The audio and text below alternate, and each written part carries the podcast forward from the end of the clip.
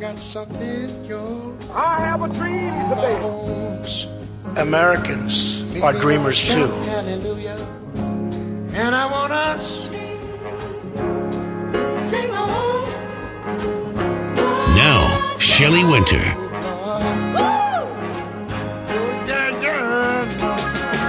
Lift every voice and sing. So I have on the phone with us a guy we've been trying to get for a little while. His name is, the author is Riley Perez, but his full name is Darnell Riley Perez. His book is What Is Real: The Life and Crimes of Darnell Riley. Mr. Riley, do I call you Mr. Riley or Mr. Perez? Either one works. Okay, Mr. Perez, welcome to the Shelley Winter Show. Thank you so much for coming on. I want to ask you first, how did you get caught? Now, I don't want to say caught up, but how did you become involved with the mob, with the mafia? Well, you know, it's family business, right? Right. It's always considered family business, and I started off early working for a bookie out here in L.A., and that bookie was tied in with Italian guys and bookie loan sharking, and you know, you work your way up. You know, you can work yourself through all sorts of situations for the good or for the bad. And if you're successful enough, even in the bad, you know, eventually you could end up in prison. If you're good enough, gotcha. Right. That's a very good way of putting it. So you met this guy as a young kid, and so later on in life, and now how did you, because I'm looking at your picture on a book, and, you're African-American. So when you say it's a family business, you're not Italian, are you? No, he wasn't Italian. He wasn't. He was Jewish. He was Jewish, yeah. Right. Yeah. So he's part of the Jewish mob. Well, he had associations with the Italians from long-standing bookmaking, loan sharking. Gotcha. I'm Jewish as well, and that's how I started with them. And, anytime you can find a way to make an extra buck, you could team up with anyone. Absolutely. And I want to take a real digress here for 10 seconds and thank my traffic guy, door-to-door traffic zone, Matthew Dorr, for getting this interview with you. So I thank you, Matthew. Now, what was your criminal act that got you put in jail? Initially, I was arrested for the kidnap extortion of Joe Francis, a crime that had originally happened in 2004, but I was arrested in 2005. Now, Joe Francis, tell my listeners who that is, for those that don't remember who he is. He's famous at the time, but tell our listeners who that is. He started the Girls Gone Wild video series, all throughout the early 2000s, plastered all throughout late night television. Small towns, Panama Beach, Florida, Cancun, Mexico, where find young girls that were all liquored up and, get them to show their breasts for a trucker hat. Right. And he made money off of it, yeah. And they made money off of it. So that, as disgusting as that was, I am familiar with the Girls Gone Wild videos because the commercials aired late at night, and at that time before porn was so ubiquitous, we could that was kind of porn for a lot of us, watching those commercials. What made you want to kidnap and extort him, though? So I had known him for quite some time, being in the L.A., nightlife scene. You come across all sorts of folks, and he was around, so he wasn't a stranger to the nightlife scene that I had come up in, and we had many mutual friends. I had been to his place, party, in the clubs 1,000 times with him, but the word I got, called to a meeting, and I was told that there was a girl who was down in Mexico with him partying. Her and her friends were down there separately, but they wind up running into him. This is in late 2003. And she, voluntarily went back to his hotel and partied with him. And the next morning she woke up, she knew she was no longer a virgin. Hmm. So her dad was connected with guys that I associated with. Okay, so her dad was connected with them. Yeah. Gotcha. Okay. And well, but before you go any further, when you say connected to, does that mean they were soldiers, they were part of the mafia, or they just business associates, like connected to, does it, what does that exactly mean in I guess, mafia parlance? Business association of some kind. Okay, I've come. Okay. I didn't know the guy. I've never met her. Gotcha. So, whatever the connection, the guys that I go meet with give me the rundown of what happened and their preference. I mean, they could have easily sent a hit squad to get rid of him. Right. That would have been the easy part, but they actually just wanted him to be embarrassed, and they wanted him to be in fear every time that he goes to open his door, that he's asked to think about what might be on the other side of the wall. So that's when I came up with an ingenious plan that eventually, was read about in the police report. And so your ingenious plan was to kidnap and extort money from Joe Francis? No, the real plan, which is what I did, was to grab him once he comes home and to videotape him. And videotape him doing what? Videotape him in the same fashion that he has the girls on the videos perform. So like taking off clothes and stuff like that? Right. So the point with that being that, he'd be embarrassed because, the video would live on in the circles of associations that he had, and he'd be none the wiser of where it came from, and he couldn't. And this is pre-YouTube. This is of course in the era of certain circles where you could have conversations privately, and to him it may not have been a major embarrassment, but there was once in Russia. This is in September, 8 months post the crime. And he was there partying, and he went off on one of the girls in the brothel, thinking, he's the big-time guy with the cash, and he tells the brothel guy who's running the place, you don't know who I am, and they say, yeah, we know who you are, we saw the video. So, in that regards, it served its purpose, because here he is, clear across the world, and someone saw his video. Been seen, yeah. So the video that you made to extort him, that actually got out. Well, got out in private circles. In private circles, right. Understood. Okay. Now, going to jail? So you served 10 years for this specific crime. 9 years. My sentence was 10 years. Yeah. Gotcha. Well, we're glad you're out and you were able to write this book. So now you're in jail now. Who were some of your famous people that you were in jail with? Like, were you in famous people, or was it just regular run-of-the-mill crimies?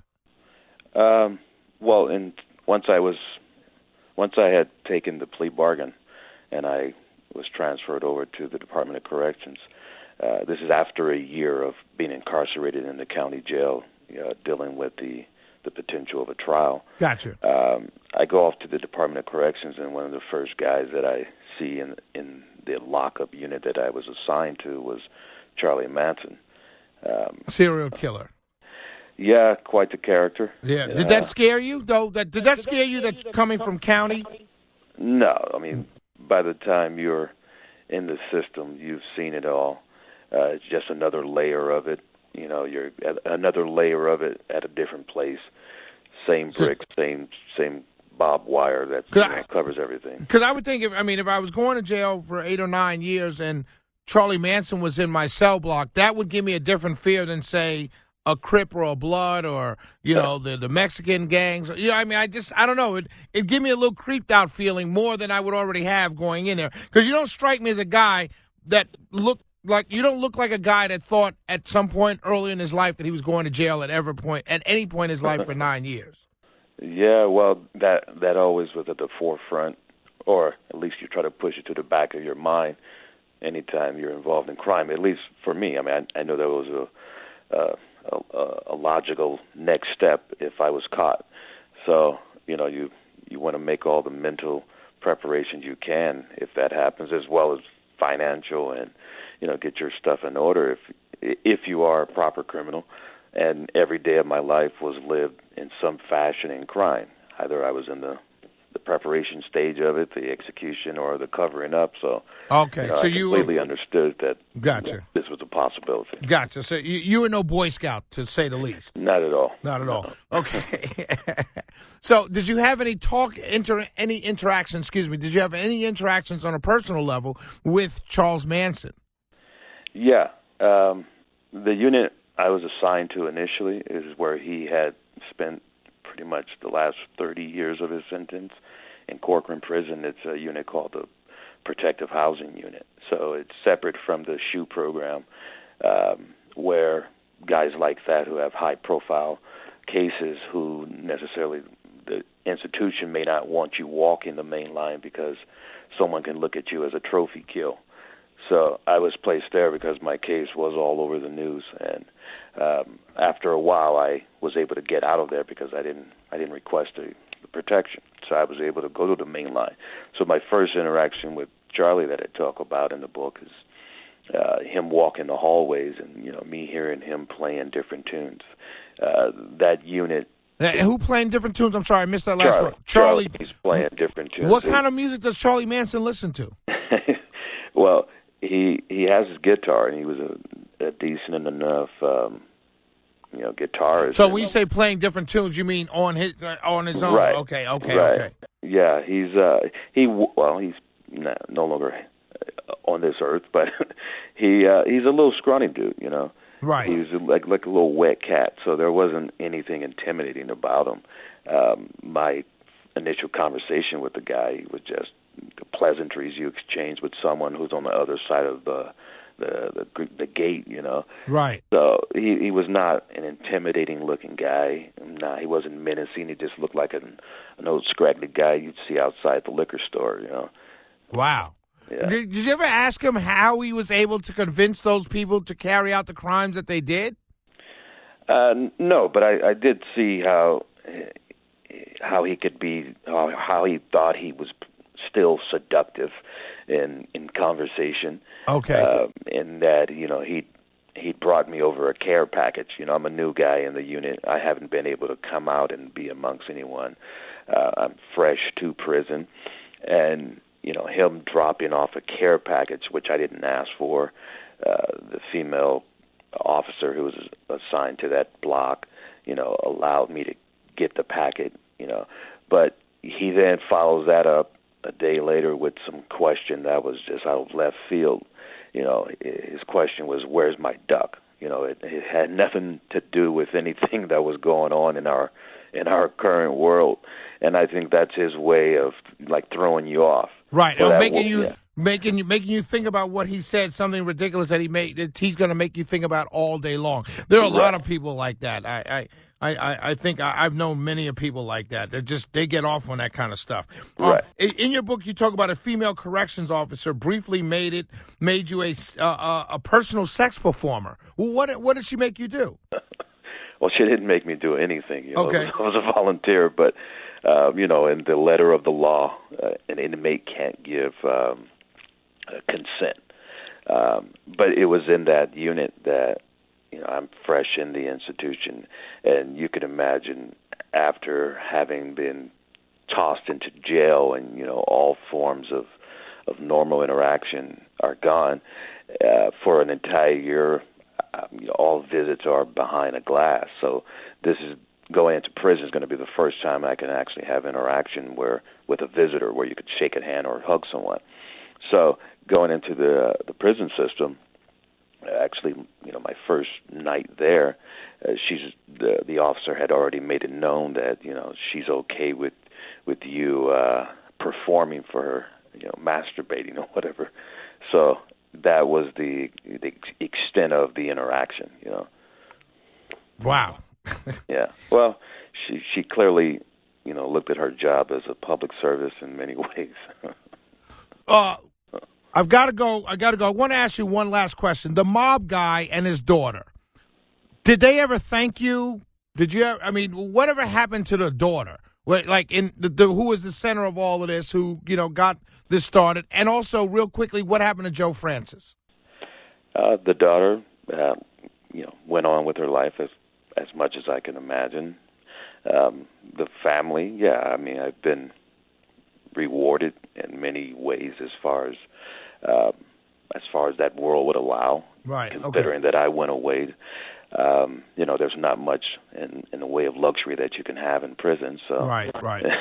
As far as Joe Francis, the last that I've heard is that he's that still down in Mexico. He has all sorts of bankruptcy judgments against him, and you know, what does his life look like? I just saw last season on the Kardashian reality show, he was profiled on there when Kim Kardashian went down to his Mexican villa. So he seems to still be enjoying the sun. Gotcha. Well, Riley Perez, the book is called What Is Real? The Life and Crimes of Darnell Riley Perez. Wish you God's blessing, sir. Please stay out of trouble. And I hope you can, as you're doing, trying to use this book to go around and let people know that crime does cost, and it does pay to stay away from it. And I appreciate that, you doing that. And God bless you and good luck to you, sir. Thank you. Thank you.